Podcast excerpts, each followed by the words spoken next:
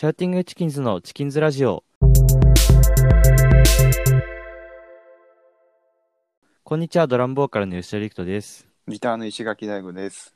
ベースの山崎丈一郎です。はい。えこの番組では、ネオソウルバンド、シャウティングチキンズのメンバーが注目するアンダーグラウンドなカルチャーや、バンドに関するディープな話を熱く語るという番組です。えー音楽、映画、ファッション、アートなど様々なカルチャーを取り扱っていきます。はい。ということで、始まりましたけれども、今回は、えっと、俺が、日本のインディーシーンにおけるネオソウルっていうものについて語っていきたいと思います。うん。は。はいい。これちょっとね、あのーおすすめなんで、ぜひ聞いてほしいですね。うんうんはい。はい。じゃあ、いき、いきます。はい。まず、えっと、日本におけるネオソウルっていうものが、こうどう、こう、受け入れられ、受け入れられる土壌ができたかっていうことについて話したいんですけど、はいその前に、まず、ネオソウル自体の説明もちょっとしたいと思います。はい。ネオソウルっていうのは、その1990年代から2000年代頃にアメリカで生まれたジャンルで、えー代表アーティストにディアンジェロやエリカ・バドゥっていうのがいます。で、音楽的にはどういう音楽かっていうと、えー以前からあるブラックミュージック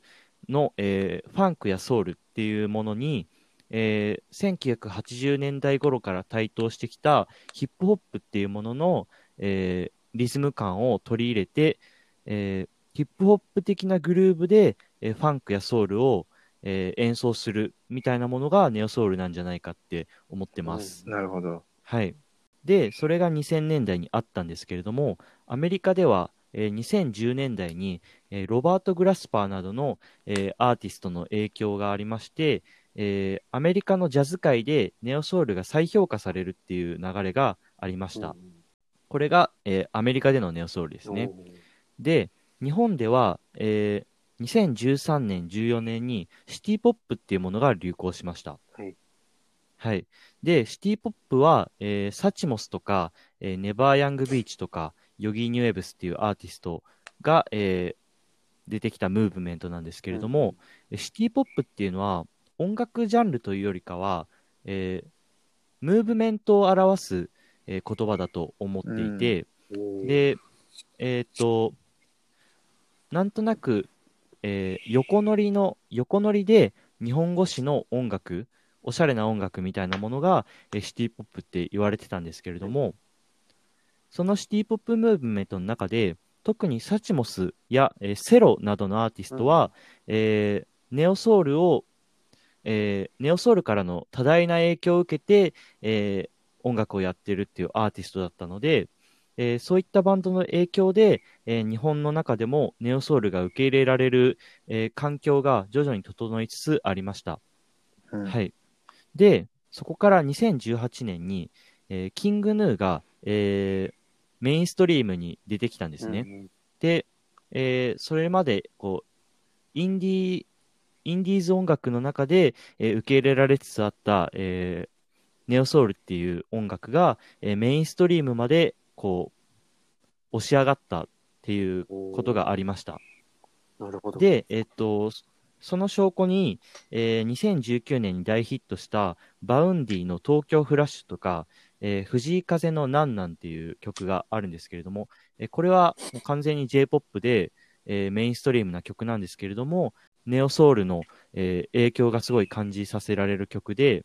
アーティスト自体は様々な音楽ジャンルから影響を受けて歌ってるんですけれども、この2曲に関してはかなりネオソウルの影響が強いと思っています。うーん、はい。なるほど。で、こういった土壌の中で日本でも受け入れられつつあるネオソウルなんですけれども、今回紹介するバンドは、えー2018年、19年頃結成した、まだインディーズのバンドで、えーインディーズの中でネオソウルをやっているバンドを3つ紹介したいと思っています。はい。はい。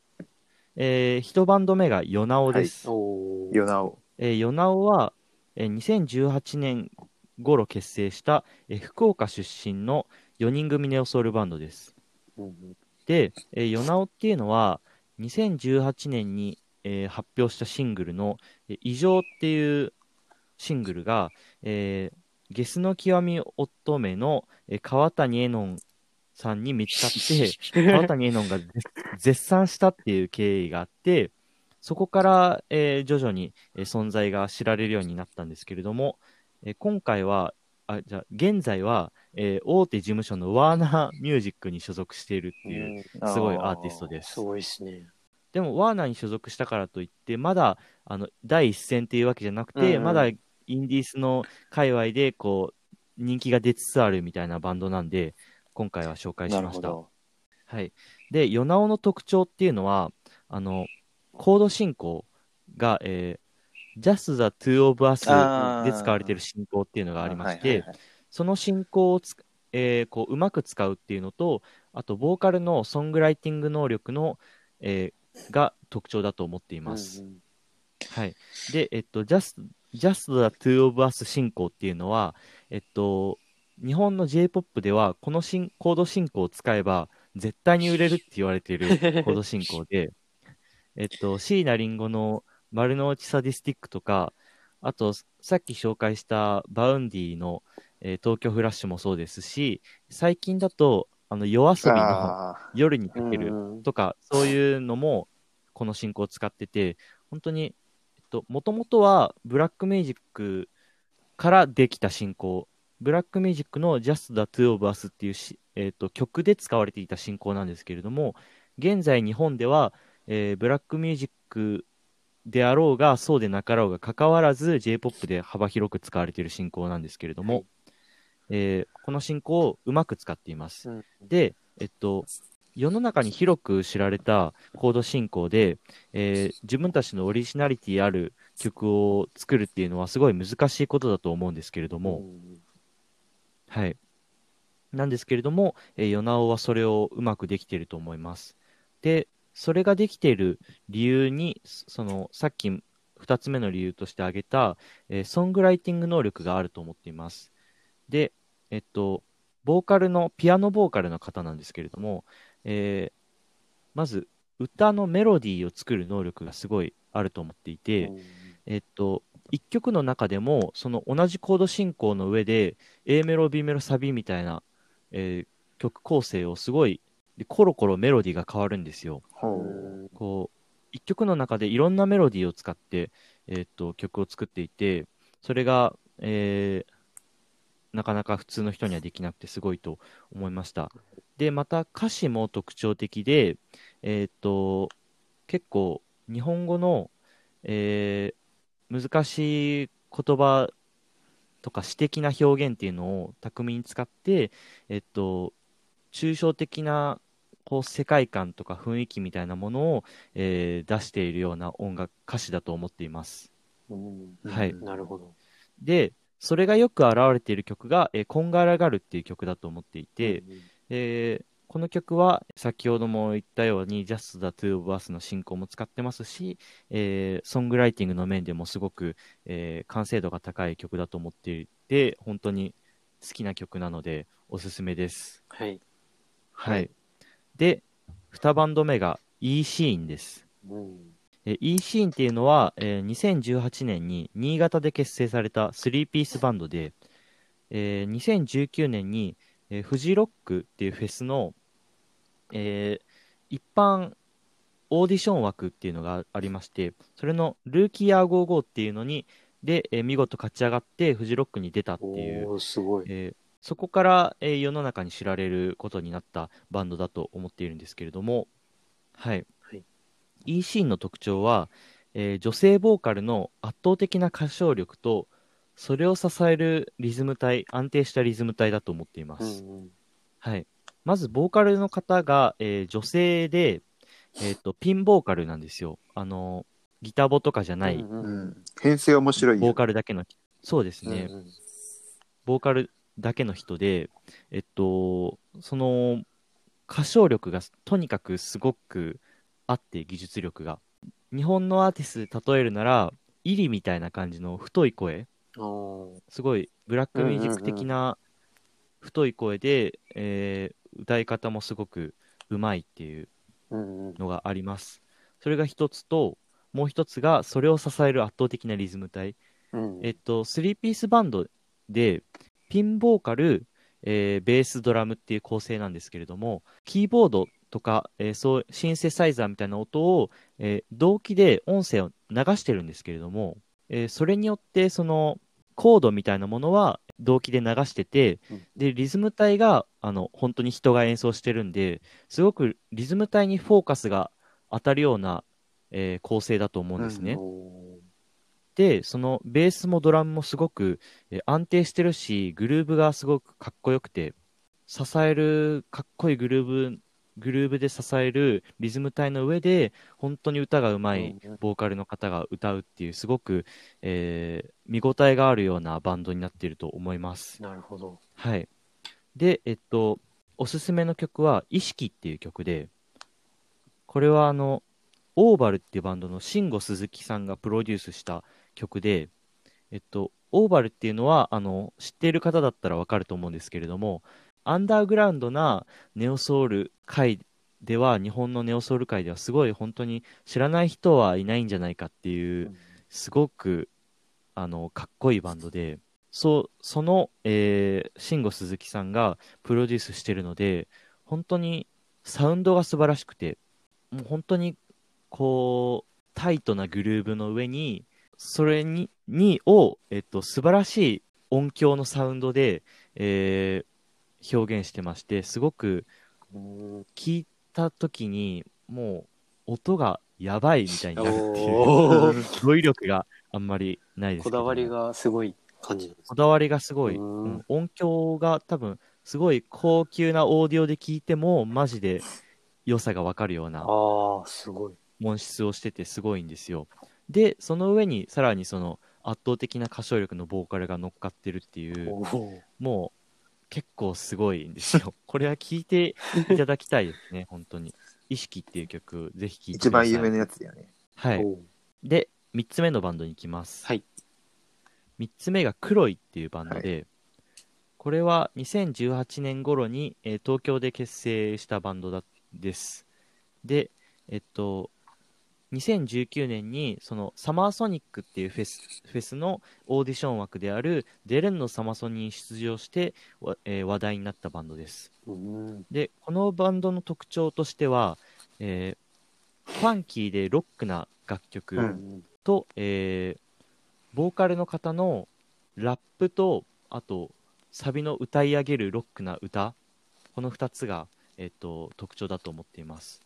で、多分、本人たちは、ネオソウルバンドっていうのは公言してないと思ってて、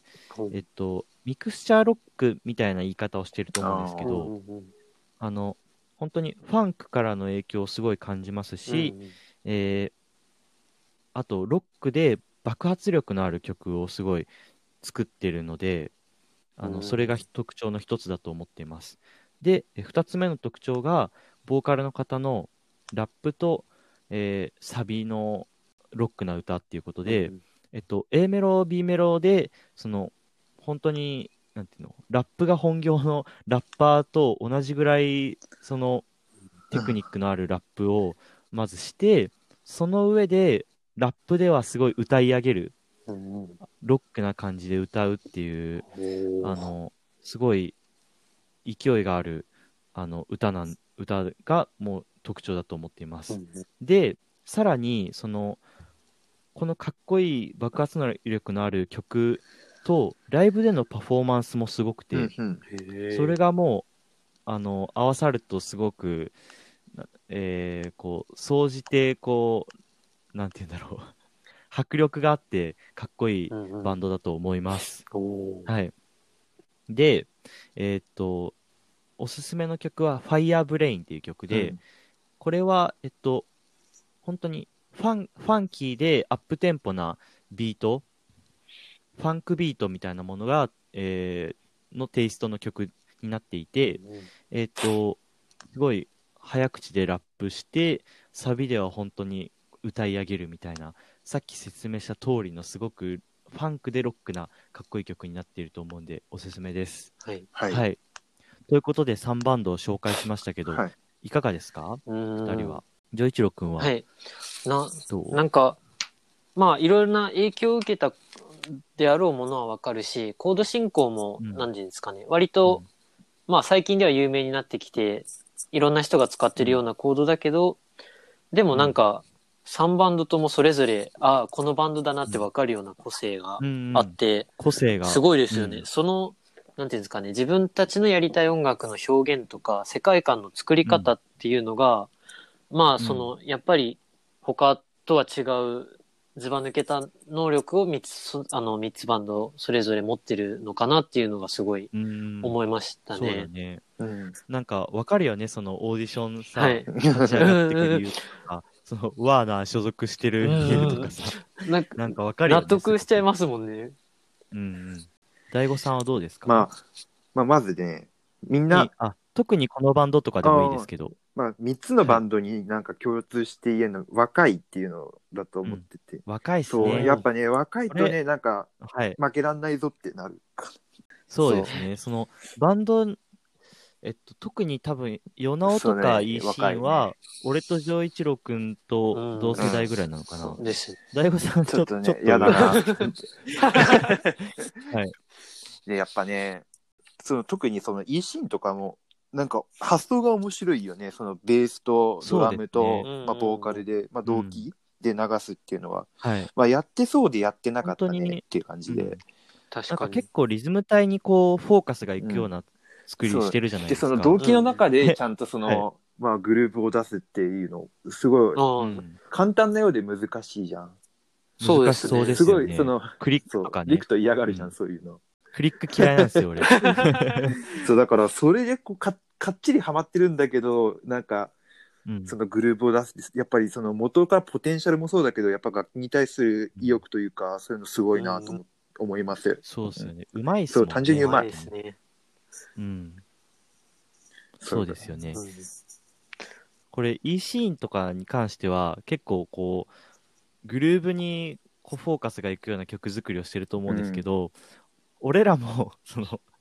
あのドラムボーカルだし3ピースで結構リズムを意識してるじゃないですか、はい。やっぱ負けられない負けられない。そうですね。その3バンドとも本当に2018年とか17年19年ぐらいに出てきたバンドで俺らもあのに結成は一応2018年なんですけどでそのフィールドというかジャンルも似たような感じで勝負してるんですけども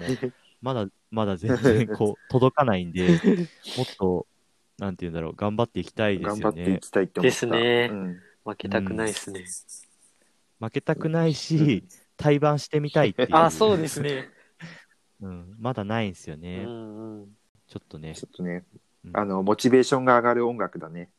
おバンドだね。一方的に、一方的に意識してるからね。意識しちゃいますよね。向こうは俺らのことなんか多分本当に知らないと思うんだけど、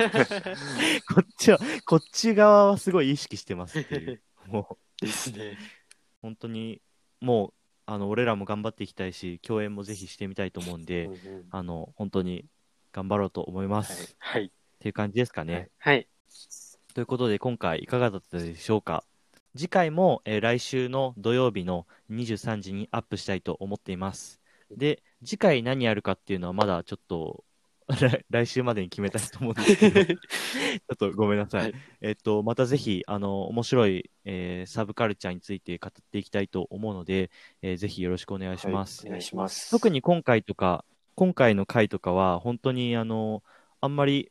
こう、メインのカルチャーだけを追ってる人じゃわからないような、うんうん結構アンダーグラウンドな内容だと思うんで、ぜひこ今後もこういう内容を喋っていきたいと思うので、よろしくお願いします。お願いします。ということでまた来週お会いしましょう。さようなら。さよなら。さよなら。